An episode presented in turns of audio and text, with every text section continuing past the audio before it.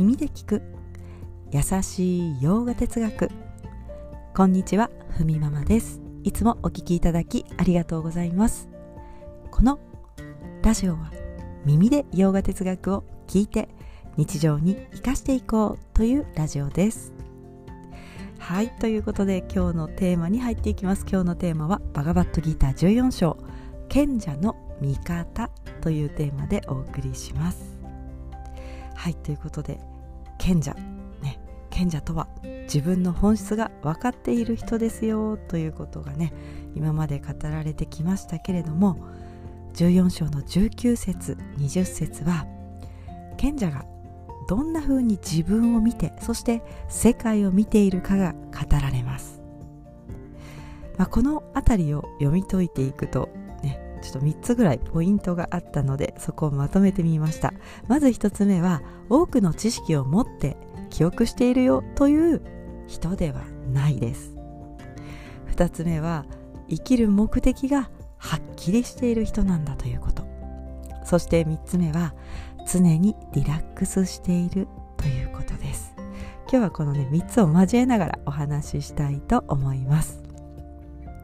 はいということでね、たくさんの知識がある、ね、それが賢者ではないかというようなねことも思いますが賢い人っていろんなこと知ってるイメージがありますよね。うんまあ、今は AI があって記憶といったらもう人間叶いません。情報をたくさん持っているとかあらゆる知識を持っているのが賢者ということではないんだ。まあ、賢者というのはその賢さというのは自分とは何者か何しにここへ来ているのかその目的がはっきり見えている人だと。そうですね。自分の境遇やそういったものを含めて与えられた環境の中でこういったことを考えてそれをね知るためにどういう行いを日々すべきか。自分は何を理解すればいいのかということを分かっている人っていうのが本当の賢さがある人なんだよということがバガバットギーターで語られています。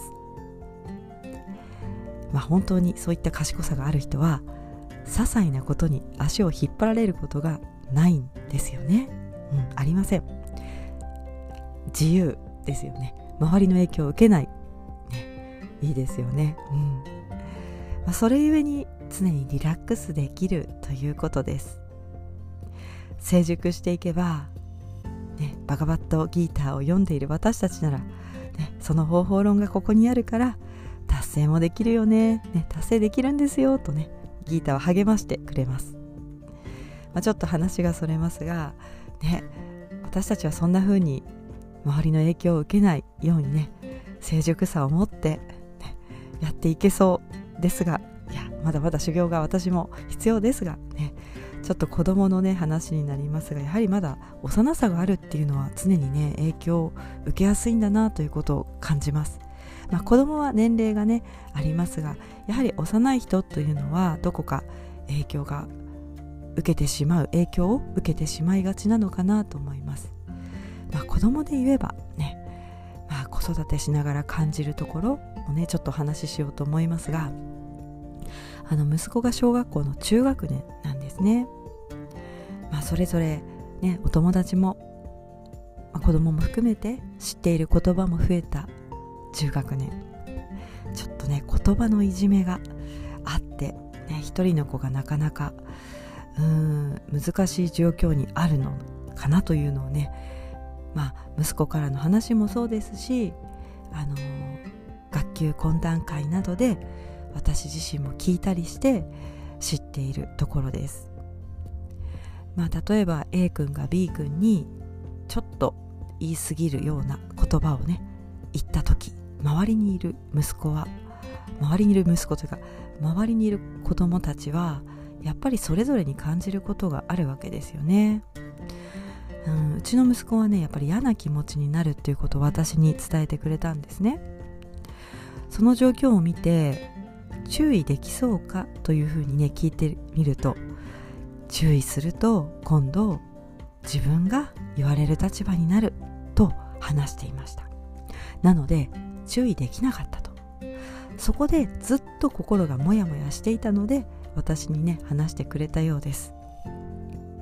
まあ私から先生にねお話ししようかっていうね提案には OK をもらっているのでタイミングを見てねこの辺りは学校にも伝えるのかなと私も思っていますが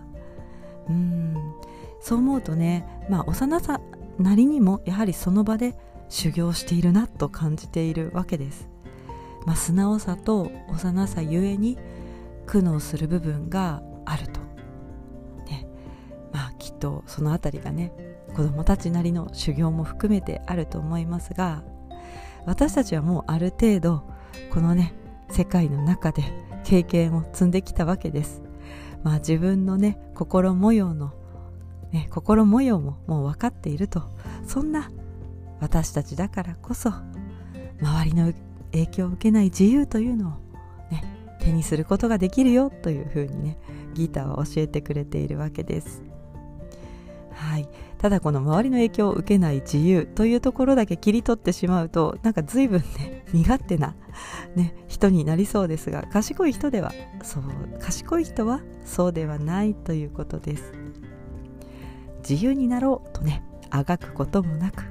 自分以外のものを探しに行かないわけですよね。